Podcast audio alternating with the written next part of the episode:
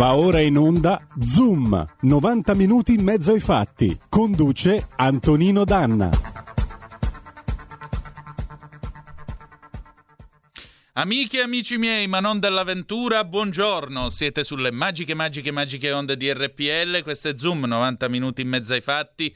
Antonino Danna al microfono con voi per questa puntata del venerdì. Sapete che il venerdì Zoom cambia pelle perché il venerdì abbiamo nell'ordine Zoom Green, lo spazio dedicato all'agricoltura con l'onorevole Lorenzo Viviani della Commissione Agricoltura della Camera Quota Lega. Poi abbiamo diplomaticamente con Paolo Formentini vicepresidente della Commissione Affari Esteri della Camera, sempre in quota Lega. E poi oggi avremo la consueta puntata, fino alla fine di agosto, la consueta puntata di Mangiamondo con Maddalena Baldini. Oggi ce ne andremo in Umbria. Cominciamo subito la nostra puntata. L'appello è sempre quello: per favore, date il sangue in ospedale, serve sempre, salvate vite umane perché chi salva una vita umana salva il mondo intero. E allora iniziamo la nostra trasmissione e la iniziamo a ritmo di shake, perché oggi è venerdì, thank God it's Friday, si diceva negli anni 70, il venerdì si balla.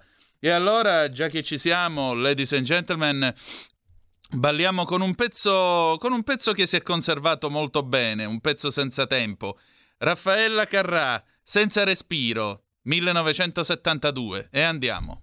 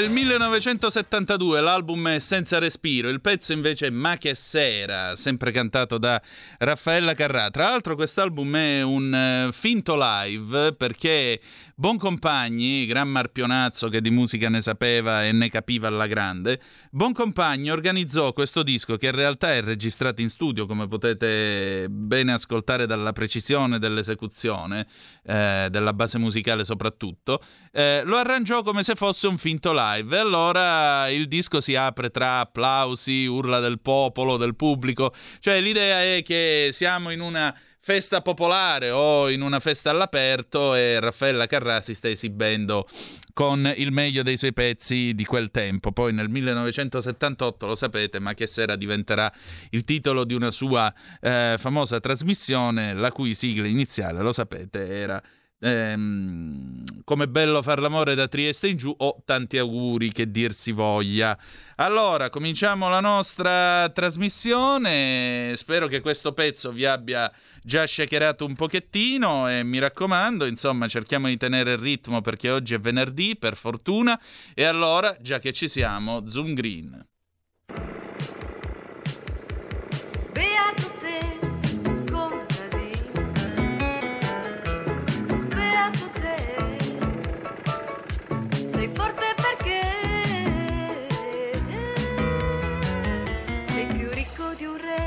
Zoom Green, l'agricoltura in campo.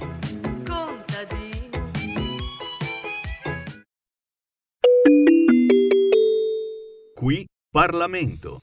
E allora, al momento in vicende ferroviarie impelagato, ecco a voi pendolante lungo la linea tirrenica settentrionale a una velocità stimata in rango P di circa 120 km orari, il nostro Lorenzo Viviani. Buongiorno. Ciao, buongiorno a te Antonino, un caro saluto a tutti i radioascoltatori, è una presentazione eccezionale anche con la velocità del treno, hai dei poteri paranormali. No, io mi leggo i fascicoli di linea di RFI. Guarda, sei un'enciclopedia umana, un'enciclopedia umana. Ti chiamerò Utet, ti chiamerò d'ora in poi. No, te prego, non lo fare, non lo dire per favore, perché no, in realtà tra le mie passioni più proibite c'è anche eh, la ferrovia. Ebbene sì, lo posso dire perché ormai è andata in prescrizione. Tanto tempo fa io ho anche condotto un treno vero, so condurre un treno vero. Per oh, cui sì, sì, sì. abbiamo scoperto anche il retroscena della vita privata di Antonino Dà. E quando tirai la manetta del freno e lo fermai davanti al binario tronco, il macchinista guardandomi si alzò in piedi, sgranò gli occhi e disse Guaiù, tu te ne ha mano. E io ho la mano modestamente. Quindi... No. Quindi stai tranquillo, in caso di necessità, se ci fosse bisogno, un macchinista supplementare lo trovate. eh, che vuoi fare? Follie bene, che bene, si fanno bene. da giovani. Spero, spero che sulla irenica settentrionale non vada via la linea e poter continuare questo collegamento, anche se ci sono ancora due o tre gallerie che potrebbero darci dei problemi. Poi magari dopo le 11 ci vedremo direttamente con Skype quando raggiungerò magari una postazione un po' più tranquilla. Sì, Settimana... comunque sei in orario più o meno. Ah, sì, sono, guarda, dovrei fra due minuti scendere dal treno, quindi ah. avere anche abbastanza un po' più di tranquillità. Invece Beh. no, eh, settimana agricola, facendo un breve riassunto, sì. in commissione è molto importante, sia Camera che Senato. Alla Camera abbiamo avuto quattro anelli in audizione, mm. un'audizione, devo dire la verità, eh, con, con tanti spunti ed è uscito un dato oggettivo molto preoccupante, cioè l'Italia sarà in grado, ma è una domanda che ci facciamo purtroppo di attualità su tante tematiche, come può essere quella del PNRR, come può essere quella eh, che riguarda questi finanziamenti, questi soldi italiani e europei che hanno sempre soldi a debito, perché ricordiamoci sempre che di questi 220 miliardi di PNRR, di questi 34 miliardi di PAC, all'incirca che sono soldi che essendo noi contributori netti sono nostri soldi che devono rientrare, devono arrivare come aiuto alle imprese e non possiamo permetterci di perdere neanche un euro. Ecco, sarà in grado il Ministero con la nuova PAC, una PAC che dà tantissimo potere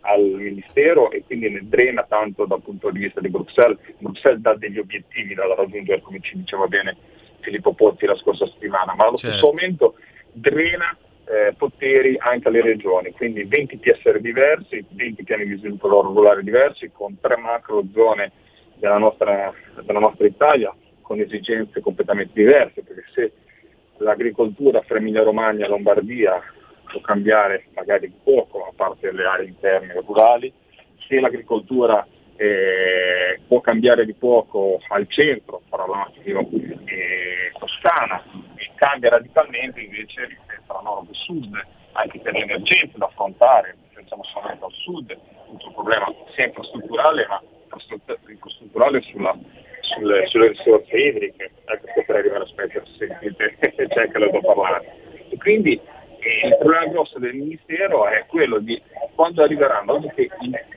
sappiamo la macchina del Ministero com'è, sappiamo i problemi che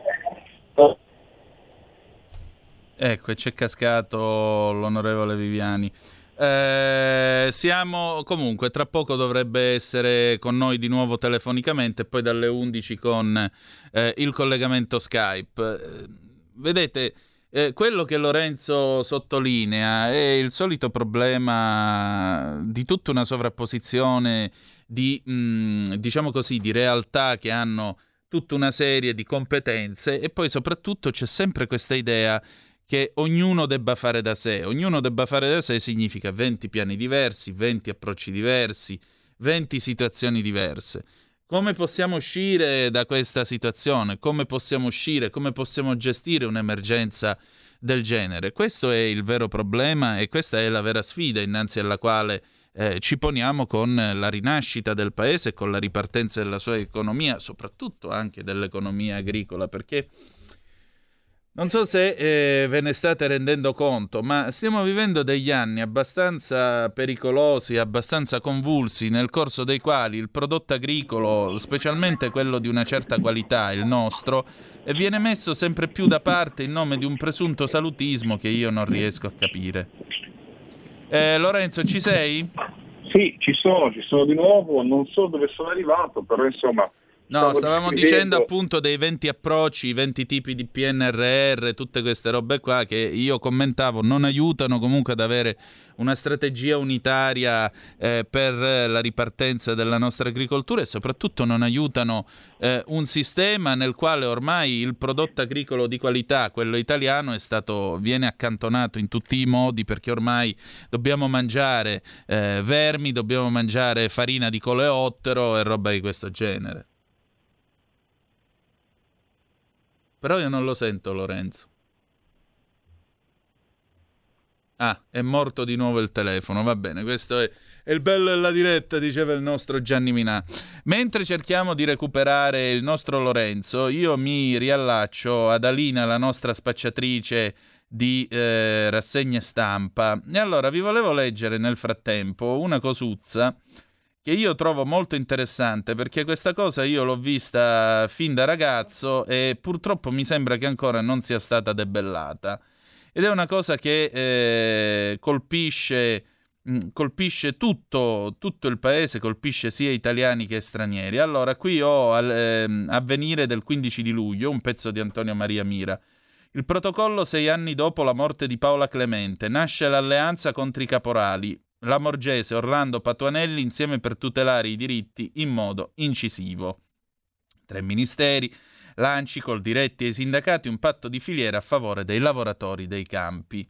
Eh, io veramente spero e prego che venga presto il giorno in cui il caporalato sarà sradicato dalle campagne del nostro paese, specialmente del nostro meridione d'Italia, dove si è arrivati ormai a livelli che non, non esito a definire schiavistici.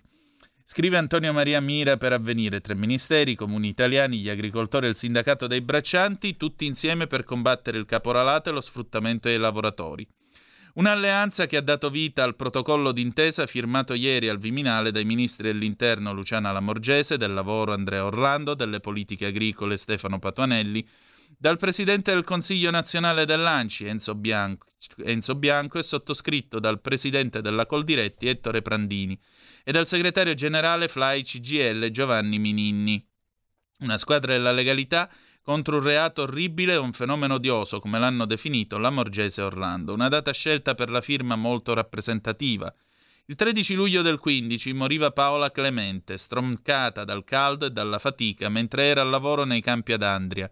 Il caporalato, sottolinea Orlando, riguarda anche i nostri connazionali sfruttati da persone senza scrupoli. Una morte che spinse all'approvazione della legge anticaporalato, la 199 del 2016, così come il protocollo vuole dare un colpo d'acceleratore al piano triennale di contrasto allo sfruttamento lavorativo in agricoltura e avviare, assieme all'ANCI, anche una mappatura delle situazioni più critiche per assicurare soluzioni alloggiative dignitose. In passato, ha ricordato il ministro Lamorgese, ci sono stati eventi drammatici, ma nel frattempo sono anche state portate avanti iniziative importanti come l'accordo, il primo in Italia, con la Puglia e la prefettura di Foggia per mettere a disposizione moduli abitativi per 1300 migranti impiegati come lavoratori agricoli. Dalla sinergia tra le istituzioni nascono risultati positivi. Eh, mi dici giù. Allora, intanto volevo salutare il nostro condottiero Giulio Cesare Carnelli sulla plancia comando delle nostre magiche, magiche, magiche onde, perché è la creanza prima di tutto. E mi dice che c'è una telefonata nel mentre che intanto eh, il, nostro, il nostro Lorenzo sta vagando per le gallerie della rete ferroviaria italiana. Pronto chi è là? Buongiorno signor Tonino Lisetta. Oh, mia cara signora Lisetta, quanto allora, tempo e qual buon vento, mi dica. allora, uh, una notizia voglio darvi. Allora, mh, mm, signor Tonino, quando mi capita di viaggiare per le pianure del Cremasco e dell'Odigiano. Io che sono amante della terra e della natura, mi piange il cuore perché vedo sterminati campi incolti pieni di rovi e di erbacce, dove si vede che sono anni che la mano dell'uomo non è passata. Io da semplice casalinga che vedo quanto costa il pane e la pasta, mi faccio questa semplice domanda, ma perché signor Tonino lasciare incolta questa gran quantità di terra? Il raccolto sarebbe utile, i prezzi si abbasserebbero e non si vedrebbero più queste enormi distese che a volte sembra di essere in una steppa russa, non nella fertile Padania. Allora, egregio, diciamo così, in parole povere, ministro Patuanelli, eh, faccia qualcosa perché vedere queste terre abbandonate è una cosa veramente pietosa e forse senz'altro la borsa della spesa ne gioverebbe. Tutto qua, la saluto, arrivederci e buon lavoro. Lisetta, è molto saggia la sua riflessione, anche perché le terre coltivate contribuiscono alla difesa e alla protezione del suolo e aiutano anche specialmente in questo periodo dell'anno, perché le terre coltivate non prendono fuoco e quindi non ci sono incendi boschivi. Di solito d'estate uno dei topoi letterari del, dei giornali è proprio quello, l'emergenza incendi. Ma molto spesso l'emergenza incendi avviene anche e soprattutto per il fatto che eh, c'è una certa strafottenza nella manutenzione dei fondi. Perché? Perché lasciano tutto incolto. E poi basta una sigaretta di qualcuno distratto o di qualche, scusate il termine, cornuto che lo fa apposta e tutto prende fuoco gli alberi crepano, dopodiché d'inverno viene, la, eh, viene, una, viene, un bello smottamento. Perché? Perché se gli alberi muoiono le radici non trattengono più il terreno. E facciamo tutti questi bei giochini a rischio idrogeologico e ogni tanto ci scappa pure il morto. Altre due telefonate, pronto chi è là? Sì, Tonino mi senti? Perfettamente. Eccoci qua, sono Walter dal Friuli Venezia Giulia. Oi, un altro ciao, grande buongiorno. ritorno, buondì. buongiorno, buongiorno a tutti. Allora no, io ho due piccole osservazioni. Io mi, opero, mi, mi, occupo di agricoltura da moltissimi anni come tecnico commerciale, agricoltura e zootecnia. Dai, in Friuli, Venezia Giulia, Slovenia e Croazia. Molto bene. Una delle cose che, sulle quali bisognerebbe spingere è passare dall'agricoltura all'agricoltura. Questo esatto. dovrebbe essere il compito, diciamo, anche dei nostri, eh, soprattutto della Lega soprattutto della Lega, che è un movimento, che poi diventa partito, che nasce dal territorio e quindi più solo la Lega conosce molto bene quelle che sono le problematiche vere dell'agricoltura. Quindi cominciare a, cominciare a fare di agricoltura, la risposta secondo me a tutta una serie di quesiti che ne saltano fuori è che dobbiamo insistere sul sovranismo e sulle autonomie, perché solo così ci salveremo. E questa è un'altra cosa. Sui terreni incolti, in Friuli Venezia Giulia abbiamo la fortuna di non avere molti terreni incolti. Un suggerimento potrebbe essere quello oggi, visto eh, diciamo che la tecnologia è arrivata dove è arrivata e visto che comunque noi abbiamo una produzione agricola che comunque eh, in qualche modo è sprecata intorno al 30-40%, questi sono i dati più o meno mondiali, ma questo accade anche in Italia, c'è uno spreco molto forte del prodotto che, che, che, che noi riusciamo a produrre e che poi eh, in qualche maniera poi viene sprecato e non siamo lì adesso a sottolineare come. Però l'agricoltura, i luoghi incolti potrebbero essere occupati oggi, come lo fanno nel deserto, da sistemi di fotovoltaico, dove non è possibile coltivare, perché il terreno quando è incolto, quando è particolarmente selvaggio, eccetera, eccetera, molte volte non è conveniente come dire, bonificarlo e coltivare. Ecco. Sarebbe invece più corretto eh, impiegare questi terreni per poter produrre dell'energia più, la più pulita possibile. Ti ringrazio Tonino, grazie. Grazie a te. Io onestamente questa idea di usare l'incolto per il fotovoltaico eh, non mi sconfinfera tanto per la quale, anche perché mi sembra più un pugno nell'occhio per quanto riguarda il panorama e non so quanto inciderebbe sulla produzione di energia elettrica pulita. Piuttosto allora, se è impervio, se è una zona a rischio idrogeologico e così via, facciamo riforestazione che è meglio. Piantumiamo, aiutiamo l'ambiente con gli alberi che, come è noto, con il loro processo ci forniscono eh, l'ossigeno. Poi ieri sera il TG1, sempre pronto a raccontarci l'evoluzione dei cambiamenti climatici, diceva appunto che eh, la mh, mm, foresta amazzonica ormai non riesce più ad assorbire la giusta quantità di anidride carbonica, anche perché molta parte, buona parte è stata deforestata per fare eh, pascoli e soia, e la soia serve, lo sappiamo, a chi? Ai cinesi, chiedere a Paolo Formentini per ulteriori delucidazioni. Eh, questo però non aiuta l'ecosistema globale. La, io penso che l'Amazzonia si dovrebbe, mh, mm, si possa e si debba tutelare con un trattato internazionale, pur essendo territorio sul quale ovviamente il Brasile esercita la sua sovranità. Altra telefonata, pronto chi è là? Pronto, dottor Danna, buongiorno. Buongiorno a lei. Salve, le do una bruttissima notizia però, anche perché lei è un giornalista estremamente preparato, corretto e onesto, perché presumo che non abbia da difendere uno stipendio da 20.000 euro al mese a Radio RPN, insomma, quindi, quindi No, più che altro io ho da difendere la mia dignità professionale, i soldi sono Perfetto, un altro discorso. Le do, Mi le dica. Do, le, do, le, do, una bruttissima notizia. Dal sito di oggi, confagricolturave.it, su Google, eh, non su sovra- non su complottisti o sì. terapiattisti. Le leggo solo la frase evidenziata, ma qualsiasi ascoltatore può andare a, a leggere. Allora, il suolo consumato totale in Veneto, ripeto Veneto, si attesta quindi al 12,4% sul totale regionale, dato superato solo dalla Lombardia con il 13%. Faccio una domanda ai, mm. ai, ai vichinghi della Valchiavenna.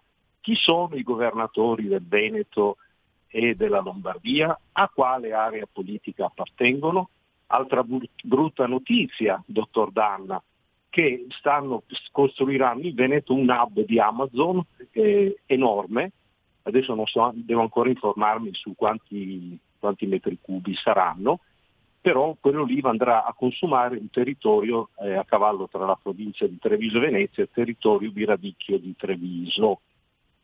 Altra brutta notizia, dottor Danna, eh, vorrei che telefonasse qualche buon abitante di Val Dubbiadene dove stanno buttando il diclosato eh, o diffosato, scusate la mia ignoranza, e devono stare chiusi in casa 48 ore.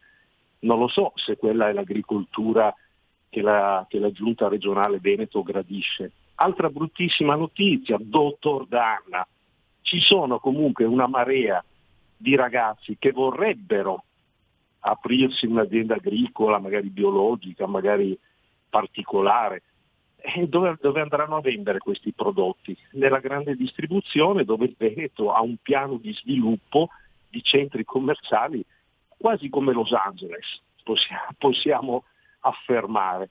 Sai cosa gli daranno a questi ragazzi questi, questi gruppi? Due soldini gli daranno. Allora io conosco uno personalmente che aveva un'azienda agricola, ha detto sai che c'è, chiudo tutto, vado a fare il magazziniere in una catena della grande distribuzione e ho finito. Questa è la situazione, quindi oserei dire da che pulpito, da che pulpito. Statemi, non voglio portarvi altro tempo, vi saluto. In bocca al lupo, mi scusi le brutte notizie, ma sono comunque reperibili su Google. Prego, per carità, eh, da che pulpito? Il mio pulpito è la trasmissione che faccio io e io sono cretino per conto mio e non per conto terzi, tanto per cominciare. Secondariamente, lei ha dato delle notizie, ci sono delle scelte che vengono fatte a livello politico, le scelte, sa, vengono fatte perché c'è gente che le vota le scelte politiche. Quindi se uno non, è, non, non, condivide una determinata impostazione, sceglie qualcun altro. Se evidentemente queste scelte sono state fatte, evidentemente eh, a chi ha votato andavano più che bene. Punto e basta. È molto semplice il discorso. Si chiama democrazia, per cui anziché farci il discorso come Mosè eh, con i dieci comandamenti appena sceso dal Sinai, eh, che eh, ci sono state delle decisioni, sono state prese queste decisioni, eh, ne prendo atto, ma sono state prese col consenso popolare. Andiamo in pausa. 2 per 1000 alla Lega. Sostieni la Lega con la tua firma. Scrivi il codice D43 sulla tua dichiarazione dei redditi. Assegnare il tuo 2 per 1000 al codice D43, D43, D43 non costa nulla. Aiutaci ad aiutarti. Il tuo supporto è prezioso. Ricorda, D43 per il tuo 2 per 1000 alla Lega di Salvini.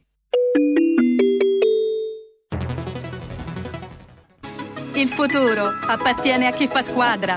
Le radio italiane si uniscono per giocare la partita da protagoniste. Nasce l'app Radio Player Italia.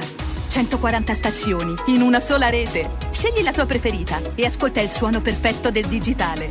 Gratis, senza registrazione, senza interruzioni, compatibile con tutti i device. Le notizie, la compagnia, la musica scelta da chi la ama, la conosce e la vive. Scarica Radio Player Italia. Il futuro batte con la radio nel cuore. Anche RPL è disponibile su Radio Player Italia.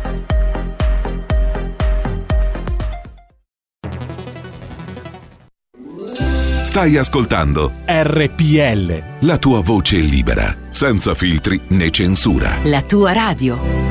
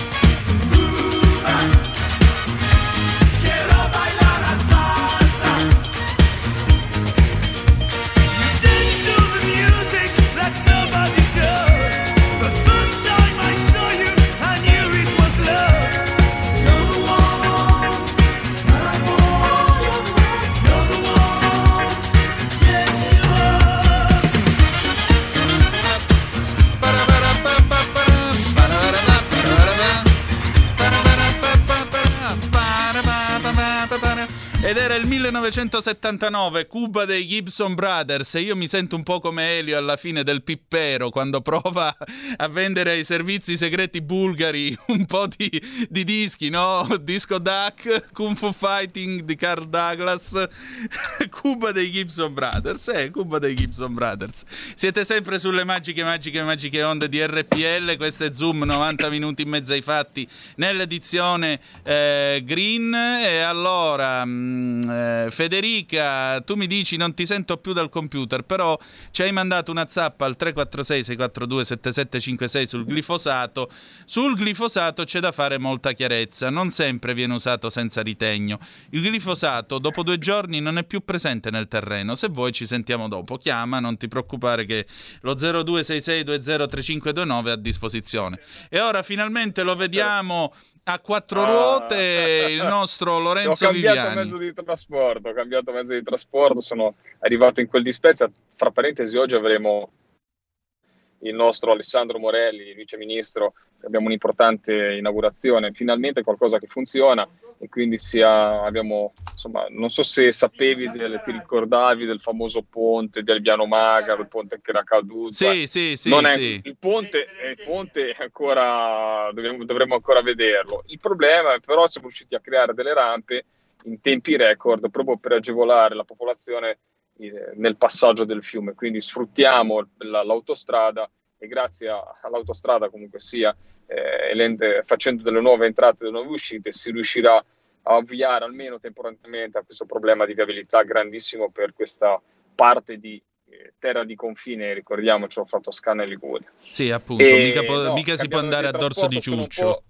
Sono, sono, un po' sballonzolante nell'inquadratura perché naturalmente eh, siamo, siamo in, in, in, viaggio. Sono e, i postumi del no, pendolino. Eh, sono pa- cioè, assolutamente sì. Eh, sentivo che parlavi di glifosato e sì. realmente sul glifosato bisogna tenere una posizione ed evitare di andare su uh, posizioni eh, estreme. Eh, cosa vuol dire? Che il glifosato, ci sono degli studi naturalmente che lo considero eh, anche in parte cancerogeno, eh, che, lo, insomma, eh, che ne determinano comunque un uso e, e, anche un divieto che poi ci sarà eh, se non erro, da, dopo il 2022 dall'uso da, all'interno della comunità europea, c'è da dire che bisogna trovare anche delle soluzioni per il glifosato, come tanti altri grandi materiali della storia del passato che però hanno causato dei, dei danni gravissimi alla salute, eh, ha delle qualità nella, come erbicida particolari, cioè sono delle qualità estremamente importanti sia per il discorso uso in agricolo, ma solamente pensare, parlavamo di ferrovia, di tutto quello che deve essere ad esempio il, il, il diserbo eh, sulla linea, dalle linee ferroviarie. Certo, il sedime ferroviario. Eh, eh, Lorenzo, vedi, io... Vai io ti voglio dire questo perché immagino che anche Alessandra Fiorentini ci sta ascoltando e la saluto, come saluto Elena Ghirlandi che ha lasciato un saluto sulla pagina Facebook. Eh, in greco la parola farmacon è tradotta nel greco antico, perché purtroppo io avendo fatto il classico gli incubi ancora la notte, la parola farmacon può essere tradotta in due modi, medicina se è nella giusta dose, veleno se si esagera. Federica Toselli al telefono con noi, ecco Dorothy, la nostra Ciao. agricoltore. Eh. Come si dice? Agricoltrice? Eh, oddio Ma mio. Secondo me eh, si può dire agricoltore tranquillamente. Io la nostra mai... agricola pia, ecco qua, alla eh, latina, eh. dai. Agricola pius maschio, agricola pia te in quanto donna, eh, so che sto dicendo qualcosa di sessista perché ormai no, dire uomo, donna è, è, linguaggio no, d'odio, però comunque dici tu sul glifosato. Ma adesso io vi, mi sono collegata da poco perché oggi grazie a Dio è piovuto, una piovuta santa e benedetta e vi sto vedendo dal computer di casa, non sono in azienda proprio perché è piovuto e ci voleva, anche perché avevo fatto vedere delle foto, ah, volevo mandarvi delle foto con delle crepe nel terreno che ci, ci andavano dentro le dita, quindi Aia. c'è anche il problema siccità. Sì. Insomma, speriamo che eh, non so, adesso mi sentite perché io sono Perfettamente qua, dovuto, ti sentiamo. Dovuto, insomma, ho dovuto annullare l'audio anche dal computer. Niente, volevo dire, non vorrei dire, eh, cioè, sì, sul glisfosate c'è tanto da dire, bisogna fare attenzione è un, è, un, erbicida sostanzialmente che non è selettivo, infatti dove tocca proprio brucia nel vero senso della parola. Allora per quanto, eh, per quanto quello che so, perciò non, eh, la componente, diciamo, la componente cancerogena, che è una parola brutta, spero di, eh, di ricordarmelo ancora a distanza da tre anni dall'ultimo corso, per l'uso dei, dei, prodotti fitosanitari, che è il famoso patentino. La componente cancerogena, che è la famosa diammino di, sega, po, di sego polietossilata, è stata eliminata dal 1990 come coformulante da questo erbicida. Era questa diciamo, la componente cancerogena o comunque sospetta di cancerogenicità. È chiaro che non è, non è che un, anche se non c'è più questa componente, non è che noi la usiamo così senza maschere, senza protezione, anzi abbiamo maschere, filtri, che cioè, se uno ci vede quando prepariamo i, fitosan- i prodotti fitosanitari sembriamo dei marziani perché proprio insomma, hanno una, una tossicità. E il glifosato è vero, sì, eh, bisogna stare attenti a non abusarne perché come si è fatto in molti anni, negli, altri, eh, negli anni addietro molte volte.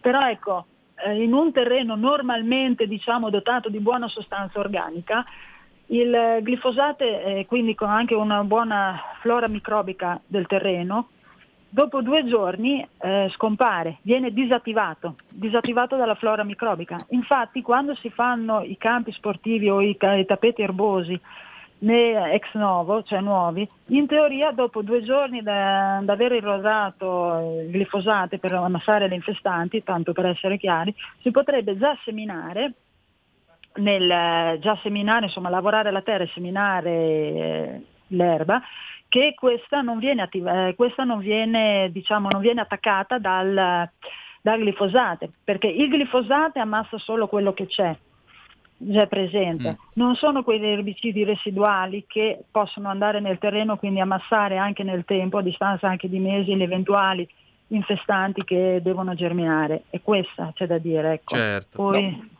Se posso aggiungere una cosa, una Federica, poi, però, eh, sì. che naturalmente la sua esperienza in campo, è giusto eh, riuscire a progredire nella scienza e trovare delle altre soluzioni che possono essere glifosato. Il problema del glifosato è che è un erbicida eh, fantastico, utilizzato e che eh, ha, nel momento in cui verrà bandito totalmente ci saranno dei problemi sicuramente gravissimi per la nostra agricoltura è che deve essere, dobbiamo fare un passo avanti. Questo passo avanti non può essere fatto, come diciamo sempre, sulle spalle degli agricoltori. Esatto. Eh, si è trovato anche i residui di glifosato, ad esempio, nelle falde acquifere. Cioè c'è una sorta di preoccupazione ed è giusto che ci sia, quindi ci deve essere un percorso di ricerca.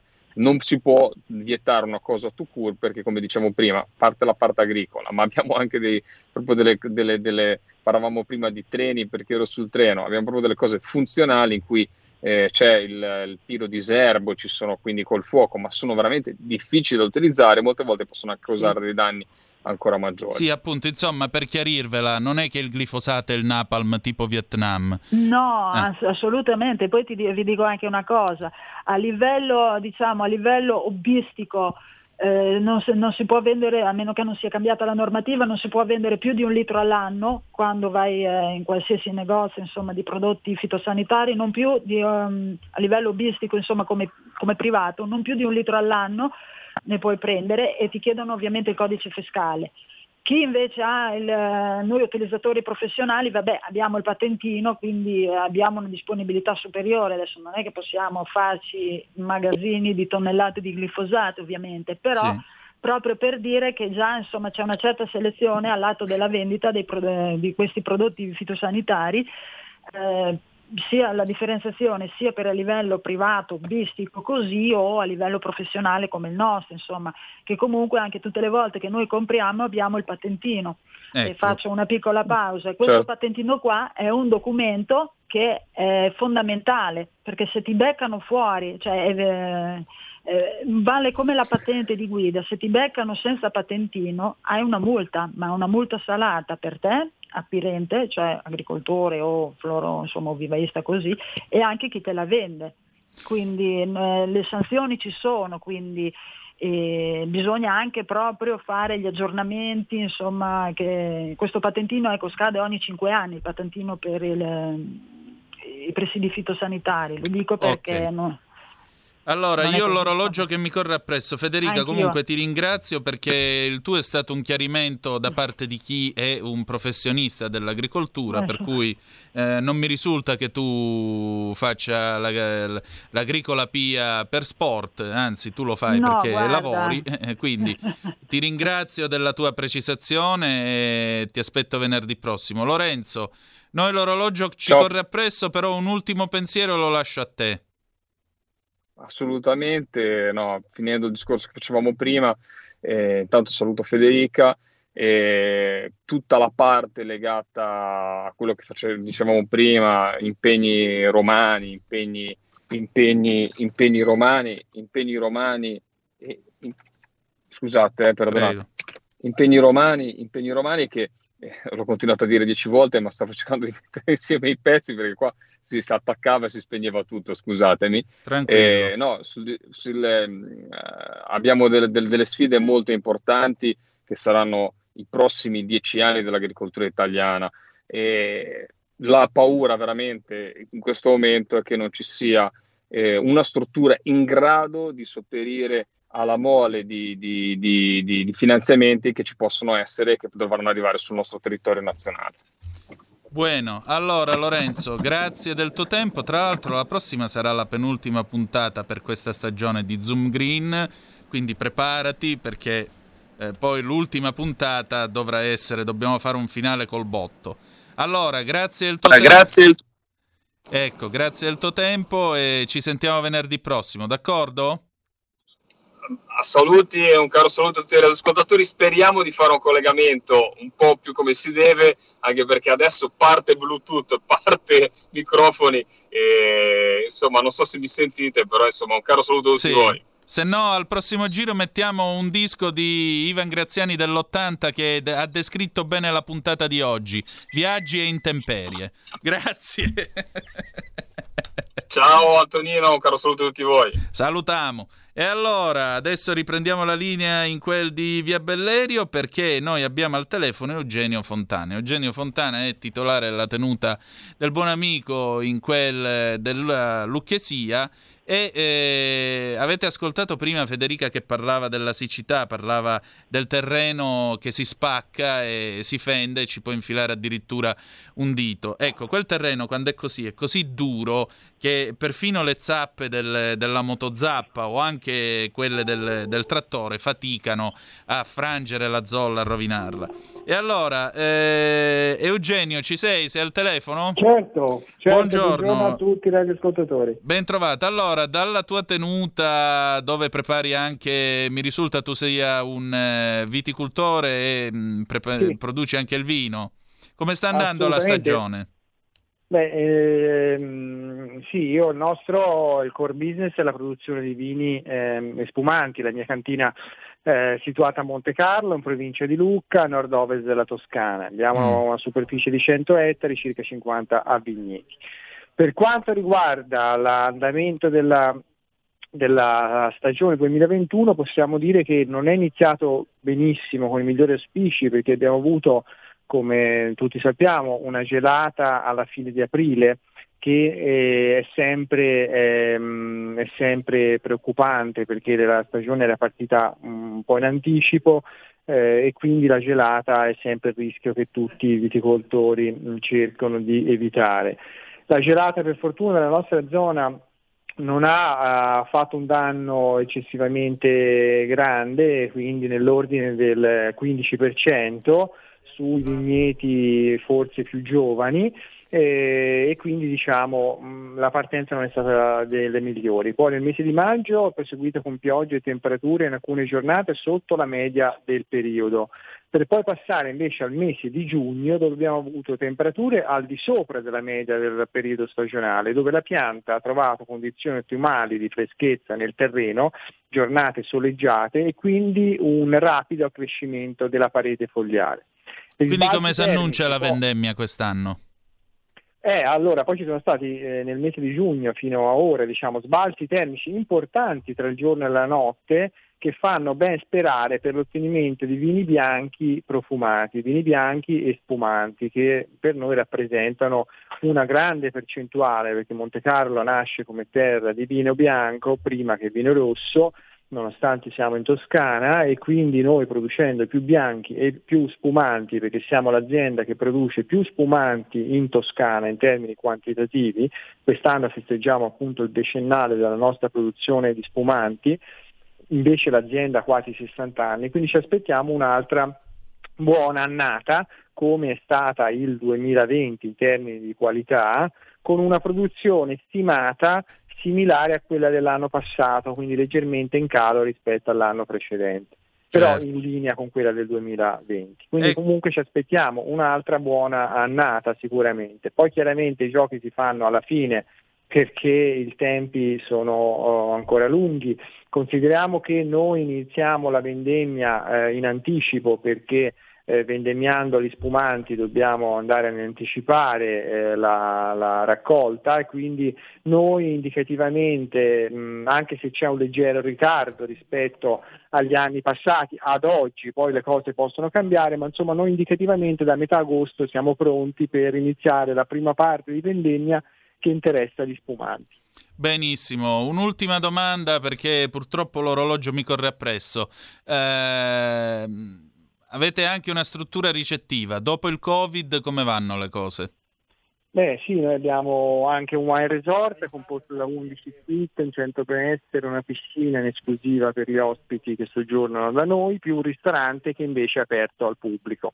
Abbiamo riaperto da circa 40 giorni dopo ben 7 mesi di chiusura e devo dire che la partenza è stata molto uh, positiva, c'è voglia di, di, di uscire, eh, la nostra struttura poi essendo comunque mh, per quanto riguarda le camere piccola eh, facilita la voglia di venire in campagna, rilassarsi in assoluta eh, riservatezza e tranquillità, quindi sicuramente questo uh, beneficiato anche un flusso di turismo italiano, ovviamente eh, in mancanza di quello straniero, che si è avvicinato a riscoprire realtà come la nostra in campagna, dove possono sentirsi al sicuro in tranquillità, respirare l'aria pulita mm, con un paesaggio tipico delle nostre colline toscane fatto di vigneti e uliveti e, e, poi da qui visitare come base eh, la Toscana perché siamo vicini a 20 km dal mare, a 30 km dall'aeroporto di, di, Pisa, a 35 dall'aeroporto di Firenze, quindi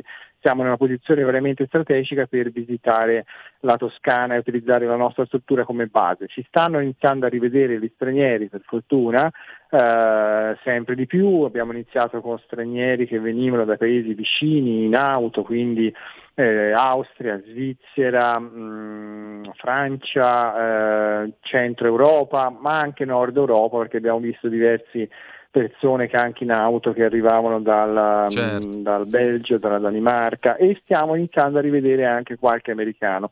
Eh, cosa che era più auspicabile verso la fine dell'estate, eh, fine, fine agosto, primi di settembre, ma invece stiamo iniziando a vederli. Quindi diciamo che le prospettive sono buone, l'importante è che si continui di questo passo e si possa fare un'ottima stagione senza ulteriori stop e proseguire fino a fine anno. Benissimo, allora Eugenio, grazie del tuo tempo e buon lavoro. Grazie a voi per, eh, per, questa bella chiacchierata e a presto. Buona giornata a tutti. Buona giornata e adesso qui referendum. Qui referendum. Alessandra Schileo per eh, l'Alto Adige, buongiorno, benvenuta a Zoom.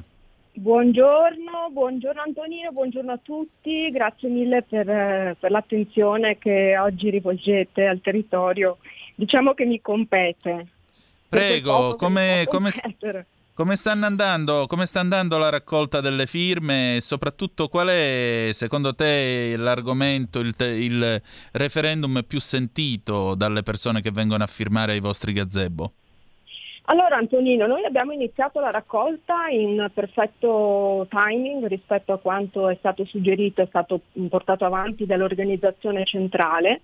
Devo dire che l'organizzazione centrale è veramente ottima, quindi parte già eh, dal suo nucleo con, una, con, una, con, delle disposizioni che, che, ci aiutano molto perché sono stati molto precisi, molto eh, presenti e molto tecnici e quindi siamo riusciti a partire anche noi nonostante la realtà sia un po' particolare e eh, attualmente siamo al terzo, diciamo, la terza settimana di raccolta. Qui noi abbiamo un'utenza ehm, variegata sia per quanto riguarda l'afflusso dei turisti che in Alto Adige copre diciamo 10 mesi l'anno per variegati motivi o per la stagione sciistica piuttosto che per la stagione estiva abbiamo sempre un costante flusso di turismo, sia per la questione della lingua tedesca che ovviamente contraddistingue una grande parte anche dei residenti dell'Alto Adige.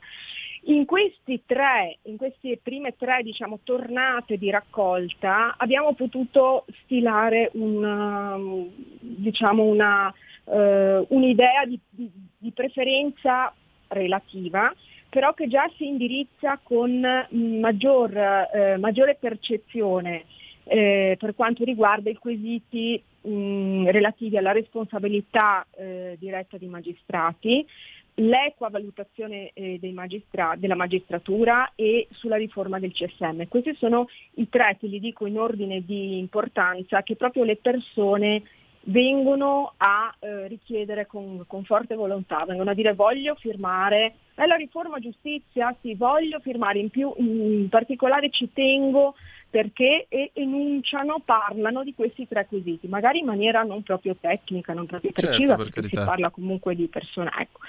Comunque devo dire, la macchina referendaria è veramente laboriosa, eh, ne prendiamo atto, stiamo lavorando con grande, con grande impegno sia da parte delle figure istituzionali di partito che ovviamente sono in prima linea, ma anche con grande entusiasmo del, dei volontari che impiegano ovviamente in maniera del tutto gratuita e, e per passione, per anche senso civico il, il loro tempo.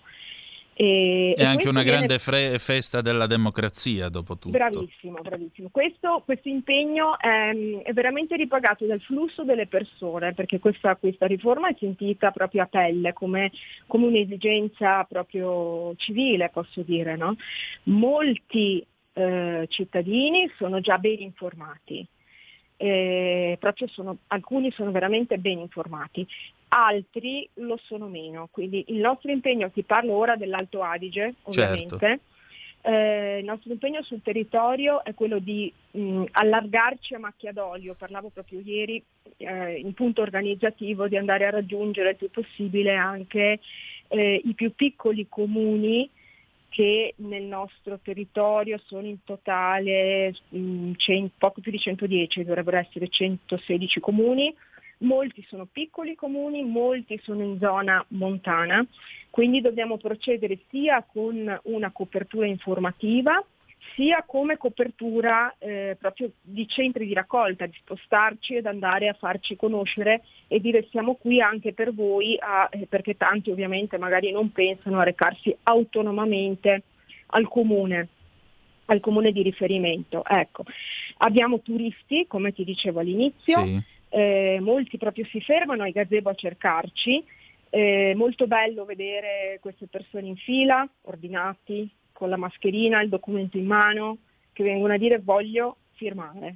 È proprio una cosa che diciamo dà soddisfazione e ripaga dei gazebo a 40, 40 no, 38 gradi che ci sono stati le scorse settimane, 18 gradi che c'erano ieri e faceva freddo, ve lo dico, piuttosto che tempo proprio profuso. È il caso di dire che ve la state sudando sta raccolta firme. Guarda, penso come in tutta Italia perché sì. è veramente un grande lavoro. Eh, devo dire c'è una, mm, pre- un grande supporto, una grande presenza ehm, anche da parte appunto della, dell'organizzazione centrale. Come, come Alessandro, Alessandro un'ultima domanda perché purtroppo sì. il tempo è tiranno. Dove certo. sarete con i vostri banchetti e gazebo nei prossimi giorni?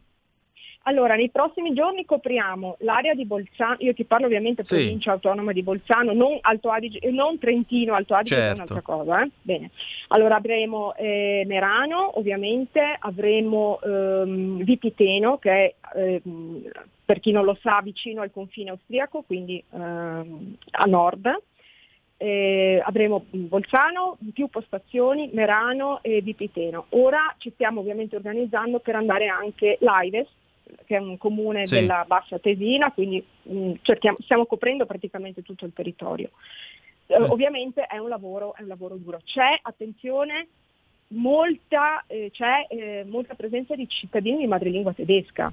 Certo. Che per noi è una vera ricchezza, per l'Italia intera è una vera ricchezza, ma in questi casi i cittadini di madrelingua tedeschi vanno aiutati nella comprensione di quesiti, molti dei quali sono permettimi di sottolinearlo, estremamente tecnici, estremamente tecnici, soprattutto il numero 5 il numero 6. Il numero 5 fa, per, per, uno che non è del mestiere, io per fortuna lo sono perché mh, mm, faccio l'avvocato. Avvocato, sì. Certo, e, e, e, e quindi eh, ci entro per carità. Eh, e mi piace anche spiegarli, però vedo che non sono di, di, di semplicissimo eh, recepimento e questo è normale, non è che è normale per, per, per, per i cittadini comuni che, che, non masticano il legalese oppure i certo. testi di legge.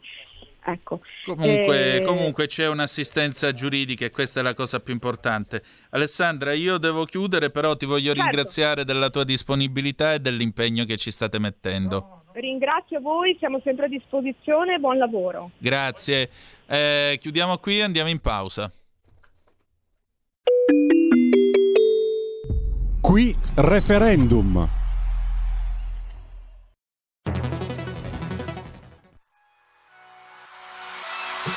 Chi sbaglia paga.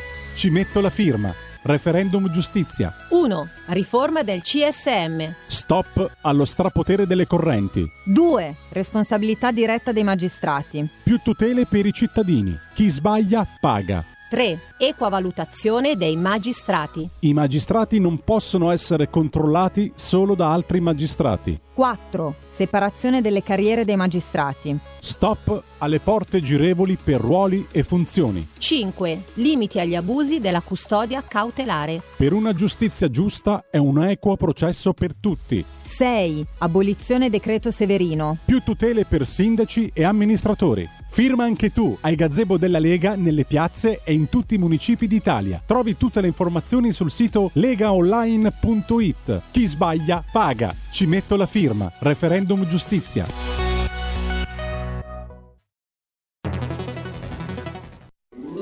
Stai ascoltando RPL. La tua voce libera, senza filtri né censura. La tua radio.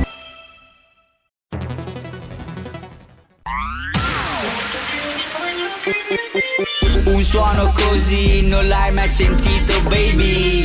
Da Plus molto più di quello che credevi. Programmi, musica, multimedialità. Da Plus suono nuovo di alta qualità. Digital Radio Il suono perfetto. Dub Plus. Anche RPL, la tua radio, è in Digital Radio Porta con te ovunque RPL la tua radio. Scarica l'applicazione per smartphone o tablet dal tuo store o dal sito radiorpl.it. Cosa aspetti?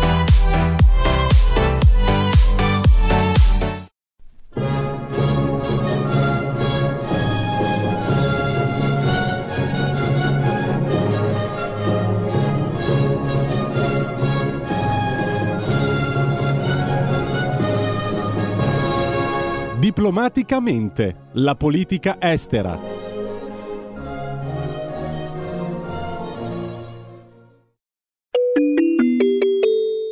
Qui Parlamento. E rieccoci, siete di nuovo sulle magiche, magiche, magiche onde di RPL. Questo è Zoom, 90 minuti in mezzo ai fatti. Antonino Danna al microfono con voi. Tra poco manderemo in onda l'intervento di questa mattina alla Camera dell'onorevole Paolo Formentini in merito alla commissione di inchiesta sulla, sull'origine eh, del Covid-19, è un argomento sul quale eh, il nostro Paolo Formentini, che vi ricordo essere vicepresidente eh, della mm, Commissione Affari Esteri della Camera, eh, si è battuto molto, si sta battendo molto per garantire verità e giustizia a tutti noi. Prima di mandare in onda questo intervento, leggo ora sull'Anza che è morto Libero De Rienzo, quest'attore 44enne che eh, a molti di voi non dirà molto, ma per chi ama il giornalismo e per chi è dalla parte della legalità, libero de Rienzo è stato Giancarlo Siani nel film Forta Pasce. Se vi capita, guardatelo. Giancarlo Siani era un abusivo perché a quel tempo non, diciamo che l'organizzazione sindacale interna ai giornali era un po' diversa rispetto ad adesso, stava per diventare un giornalista scriveva di Camorra per il mattino di Napoli e nel settembre del 1985 venne freddato sotto casa sua sulla sua Meari di colore verde che ancora oggi sulla sua carrozzeria di plastica porta i buchi delle eh, pallottole. E Siani è stato un eroe libero de Rienzo, io credo che lo abbia interpretato in modo abbastanza degno. Se eh, avete tempo stasera riguardatevi Fortapash. Adesso però andiamo alla Camera e ascoltiamo l'onorevole Paolo Formentini. Della proposta di inchiesta parlamentare, documento 2242A, istituzione di una commissione parlamentare d'inchiesta sulle cause dello scoppio della pandemia di Covid-19 e sulla congruità delle misure adottate dagli stati di origine del virus SARS-CoV-2 per evitarne la propagazione nel mondo.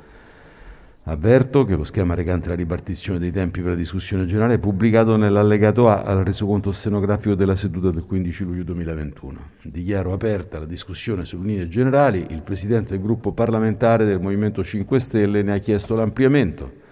Le commissioni affari esteri e affari sociali si intendono autorizzare a riferire oralmente.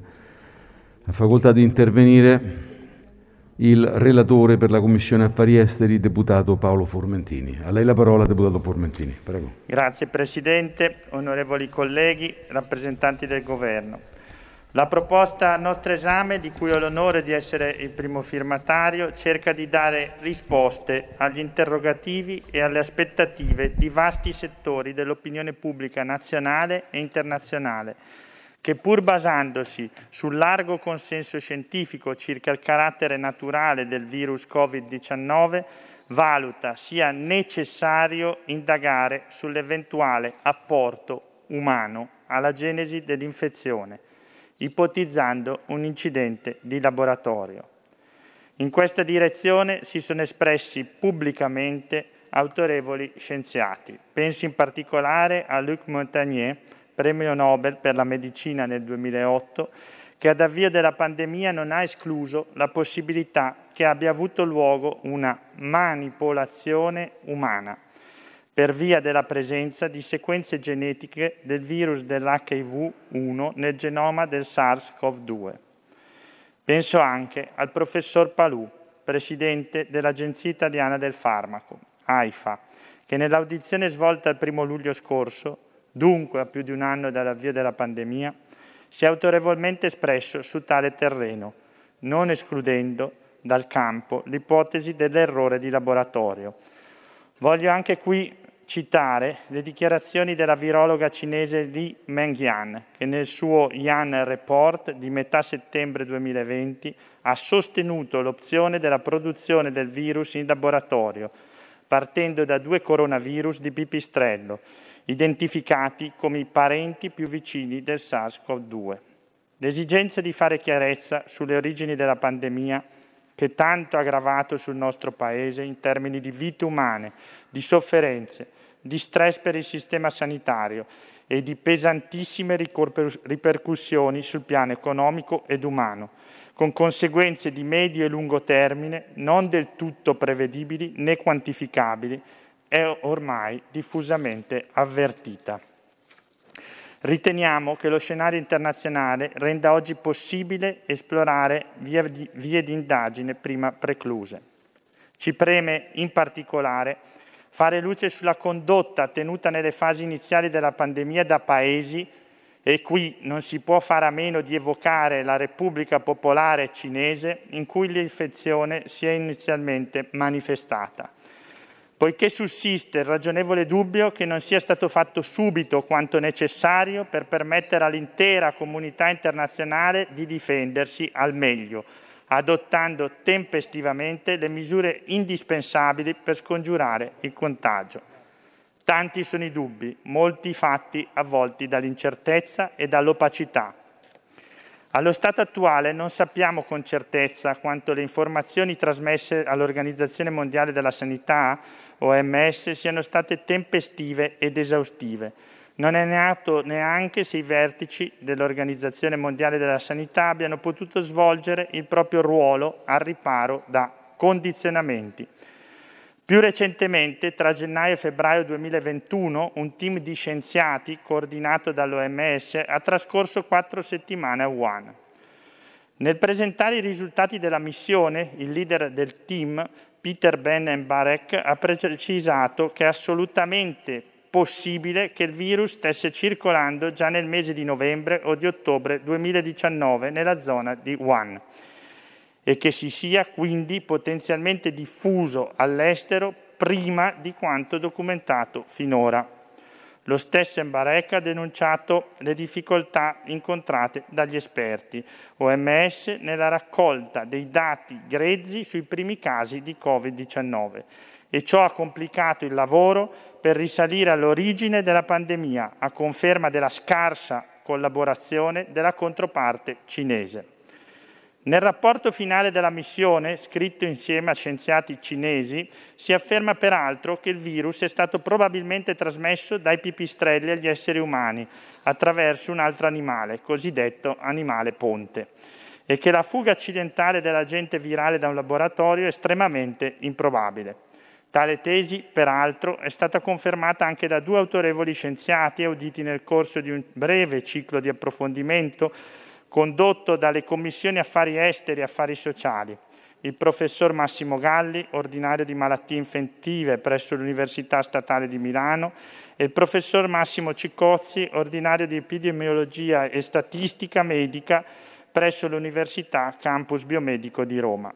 Per altro verso, da un lato, il professor Giuseppe Ippolito, direttore scientifico dello Spallanzani di Roma, ha evidenziato che nel corso di quest'anno su questo argomento si è accumulata una grande quantità di documenti, inducendo illustri scienziati a cambiare idea e ha anche ricordato che in passato ci sono stati casi di batteri come antrace e brucella scappati dai laboratori. Dall'altro, ancora più netto, è stato il professor Giorgio Palù, presidente dell'AIFA, secondo il quale se non abbiamo collaborazione e trasparenza da parte della Cina, le due ipotesi che il virus sia di origine naturale o che sia il frutto di un incidente di laboratorio restano aperte al 50%. Lo stesso professor Palù, ricordando come il SARS-CoV-2 presenti una serie di anomalie rispetto agli altri coronavirus, in primis alcune sequenze strane, uniche, che potrebbero essere state acquisite dal virus mediante replicazione in coltura umana, ha sottolineato che interrogarsi sulle origini di questa pandemia è un compito non solo degli scienziati, ma soprattutto della politica che esercitando una pressione convergente può davvero indurre la Cina ad assicurare la necessaria piena collaborazione per arrivare alla verità. L'Unione Europea ha ripetutamente denunciato che la ricerca sull'origine del virus è iniziata troppo tardi, che gli esperti siano stati tenuti fuori dalla Cina per troppo tempo e che l'accesso ai primi dati sia stato insufficiente. In particolare il Parlamento europeo, in una risoluzione approvata a larga maggioranza il 25 novembre 2020, ha espresso preoccupazione per una serie di errori e per la mancanza di trasparenza connessi alla reazione iniziale della Cina nei confronti dello scoppio dell'epidemia, che riguardano l'occultamento dell'entità del problema, i tentativi di manipolare e trattenere le informazioni, la scarsa comunicazione con l'OMS, la censura, la repressione, la minaccia, la persecuzione e la sparizione forzata di informatori, attivisti per i diritti umani e cittadini giornalisti. nonché la creazione di dubbi circa il numero ufficiale di vittime del Covid-19.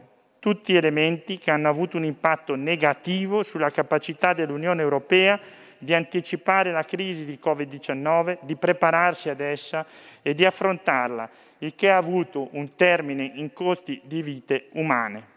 Sulla base di queste premesse, il Parlamento europeo ha esortato il governo cinese a cooperare pienamente con un'indagine internazionale indipendente sulle origini del Covid-19. Per quanto riguarda gli Stati Uniti, il 26 maggio scorso il presidente Biden ha chiesto alla United States Intelligence Community, l'ente federale che racchiude tutte le agenzie di intelligence statunitensi, di raddoppiare gli sforzi per stabilire con certezza le origini del virus aggiungendo che gli Stati Uniti continueranno a collaborare con partners like-minded per spingere la Cina a partecipare a un'indagine internazionale completa, trasparente e basata su prove per fornire accesso a tutti i dati e prove pertinenti. Per tutta risposta, le autorità di Pechino, che per inciso continuano a conculcare i diritti fondamentali dei propri concittadini, a opprimere e perseguitare la minoranza uigura, e a minacciare le libertà democratiche di Hong Kong, continuano a manifestare una inaccettabile refrattarietà a collaborare sul piano multilaterale per concorrere a fare chiarezza sulle origini del virus. In generale, l'esperienza maturata con la pandemia pone in modo ancora più stringente l'urgenza di una riflessione sul nesso tra sicurezza, anche sul piano sanitario, e democrazia, e sulla reale capacità che hanno attori emergenti e ambiziosi, come la Cina, di agire in modo appropriato sulla scena internazionale, cooperando con la comunità internazionale nella gestione delle grandi questioni globali, dalla sanità al clima ai diritti umani, nell'assenza di standard minimi di trasparenza e di interazione aperta con gli altri Stati. In conclusione, prima di lasciare la parola al collega Stumpo, che ringrazio, per una illustrazione sintetica dei contenuti dell'articolato, consentitemi di esprimere l'apprezzamento per il lavoro svolto dalle Commissioni Affari Esteri e Affari Sociali, che ha permesso di giungere a un'approvazione pressoché unanime della proposta di istituire una commissione parlamentare d'inchiesta, consentendo al nostro Parlamento di assumere un ruolo di guida e di impulso nel processo di accertamento della verità sulle origini del virus. Lontani da ogni complottismo, siamo infatti convinti che questa indagine parlamentare sia un atto dovuto nei confronti dei quasi 130.000 morti italiani e anche la prova provata che il Parlamento italiano è ancora libero da condizionamenti esteri, ma orgogliosamente parte di una comunità di valori, quella occidentale. Grazie. Qui Parlamento. Mangiamondo, bei posti e buone bevute a cura di Maddalena Baldini.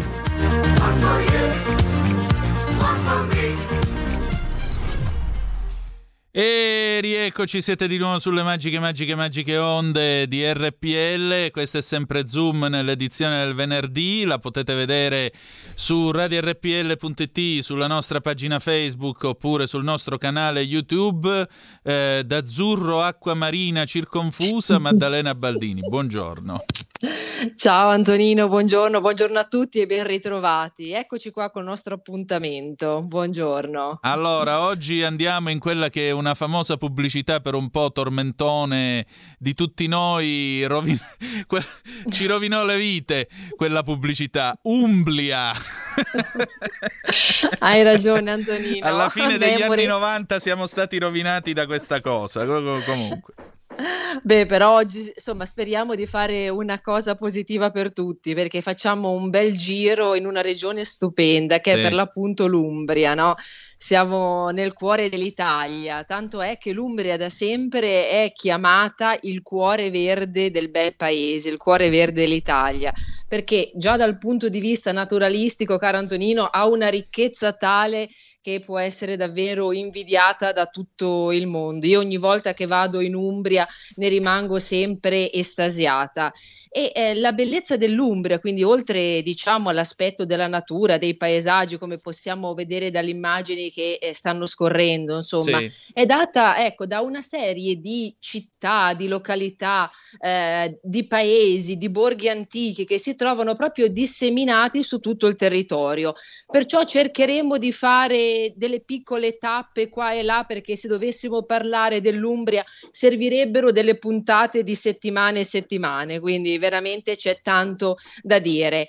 Allora, iniziamo subito citando la meravigliosa Assisi, la mm. città di San Francesco, e in questo caso è una meta mondiale del cosiddetto pellegrinaggio religioso, no? perché c'è proprio il culto del santo. E come non citare la fantastica basilica con il ciclo di affreschi di Giotto che risale alla fine del 1200, un vero e eh, proprio eh, patrimonio, un capolavoro.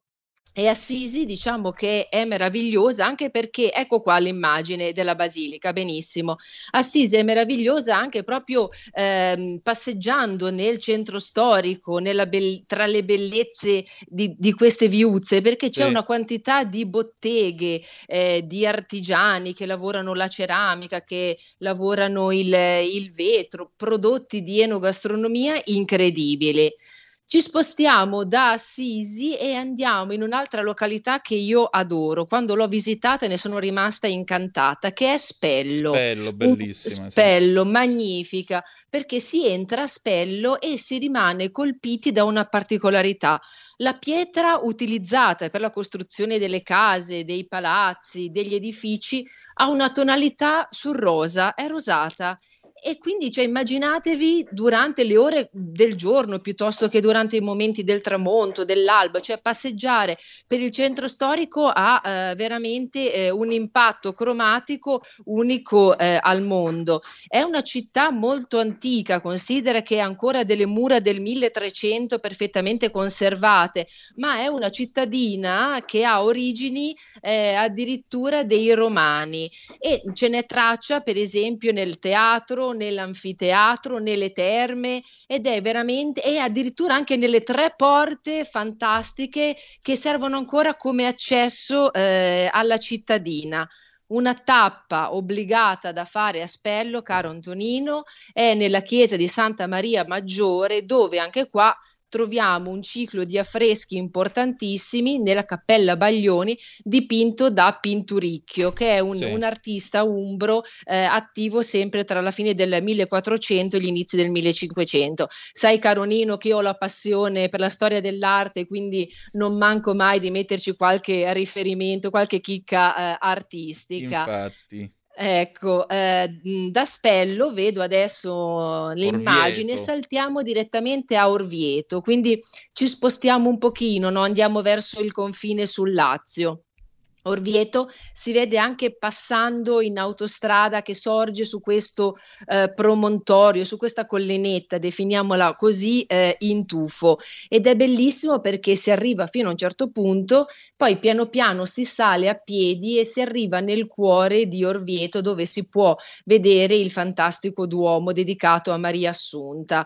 Un tripudio veramente architettonico, un tripudio artistico e anche in questo caso servirebbero delle puntate puntate di settimane per raccontare le bellezze eh, di questa costruzione. Noi ci, fo- ci, soffermiamo all'interno e vi cito semplicemente la cappella di San Brizio con gli affreschi di Luca Signorelli, gli affreschi del giudizio finale, quindi delle ultime giornate. Anche questo un patrimonio artistico incredibile. Sempre ad Orvieto mi piace citare anche un'altra opera che è il Pozzo di San Patrizio, una costruzione, un'opera ingegneristica e architettonica eh, unica eh, al mondo, un pozzo che è stato costruito pensato in una profondità di circa 50 metri, voluto da Clemente VII e ehm, è stato studiato in modo tale che eh, le due eh, scale, una che scende e una che sale, non si incontrano mai. Quindi si può andare in profondità, c'è una sorgente in acqua naturale eh, e costante che eh, continua a donare acqua, quindi è veramente un, un angolo incredibile. passando però, caro Antonino, dagli aspetti diciamo storico-artistici, eh, arriviamo a quelli naturali e andiamo nei Monti Sibillini, a un'altezza di circa 1300 metri e andiamo a Castelluccio di Norcia, no? una località meravigliosa. Qua ci sono degli spazi aperti infiniti, quindi pra- i prati e il cielo si toccano letteralmente e tra la fine di maggio e gli inizi di giugno all'incirca abbiamo quella che si chiama la fioritura, no? Eh, ecco qua l'immagine. Quindi tutto questo spazio naturale che è all'incirca di 18 chilometri si ricopre interamente di fiori che possono spaziare dal rosso al giallo al viola all'azzurro azzurro, quindi è veramente un momento incredibile e eh, merita eh, tempo e merita di essere visitato, di essere visto perché è un'attrazione unica al mondo. E visto che siamo a Castelluccio, come non citare, caro Antonino, le nostre lenticchie, eh beh, che sono un, è vero, uno dei prodotti d'eccellenza, quindi conosciute da tutti per la buccia sottile, per il loro, sape- per il loro sapore dolcissimo, quindi che sono una delle basi di molti dei piatti e della tradizione.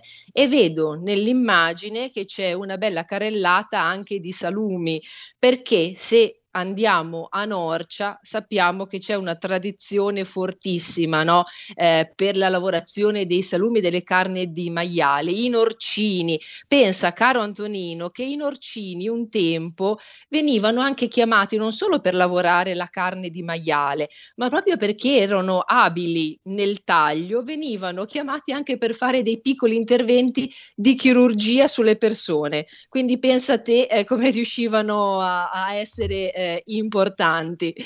Quindi l'Umbria è veramente una enogastronomiche. Mm. Parliamo anche di vino, abbiamo visto un bel grappolo certo. e parliamo di Montefalco Sagrantino, che è un vino rosso tipico del territorio sì. un vino importante, un vino di struttura, un vino dal sapore deciso che va benissimo con i piatti ricchi della tradizione, come per esempio quelli a base di tartufo, no? che è un altro prodotto che l'Umbria ci regala. Poi abbiamo l'olio, olio extravergine mh, di diverse varietà, diverse qualità, quindi da quelli più delicati a quelli più intensi. Poi abbiamo un piatto, pensa che si chiama pasticcio di Jacopone, che è un grosso raviolo che viene tagliato eh, a pezzettini. Eh, abbiamo gli strangozzi, eccoli qua, che sono un primo piatto eh, a pasta lunga, che hanno una tradizione eh, particolare. Abbiamo eh, questo che si vede, il dolce di Assisi Assisi che ricorda la forma circolare ed è farcito con frutta secca. Quindi Antonino abbiamo veramente una ricchezza incredibile e l'Umbria in questo caso, visto che è il nostro cuore, è il cuore dell'Italia, merita un bel viaggio e merita un, una conoscenza approfondita. Magnifico, come mm. sempre. Maddalena, grazie del tuo tempo e grazie per averci grazie portato in questa gita enogastronomica che soprattutto è anche culturale. Grazie ancora. E allora, grazie a tutti. E allora ci avviamo alla fine della nostra puntata. Vedete l'affascinante Malika Zambelli. Malika, abbiamo due minuti due. Cosa c'è di bello adesso a Talk? Allora, abbiamo Marina Tonini, che è una grafologa che ha lavorato per molto tempo al Tribunale di Verona e che è una contattista, quindi in tanti se la ricorderanno come colei che ha partecipato a varie trasmissioni televisive e radiofoniche parlando di eh, siriani, quindi mm. abitanti mm. di Sirio B, questi esseri alieni di altre dimensioni, di altri pianeti, con i quali lei è in contatto e sì. ci racconterà quali sono i messaggi che le portano di amore, di consapevolezza e di, di spi- spirituali, anche messaggi spirituali. Benissimo, allora direi che si prepara una puntata abbastanza pregna. Che dire di più? Noi siamo arrivati veramente alla fine, oltre ogni tempo massimo. Non ci sarà la canzone d'amore dopo di noi, sarebbe stata muso duro di Bertoli del 1979. Ci ritroviamo, domani ci sarà una replica del garage dell'Alfista alle 9.30 e noi ci ritroviamo lunedì alle 10.35 con Fabrizio Dossena e il suo concept album dei Noisy Diners dedicato alla storia di Mantova. Restate con noi lunedì prossimo, buon weekend e soprattutto non dimenticate che the best is yet to come, il meglio deve ancora venire. Vi hanno parlato Malika Zambelli, Antonino Danna, buongiorno. Avete ascoltato Zoom, 90 minuti in mezzo ai fatti.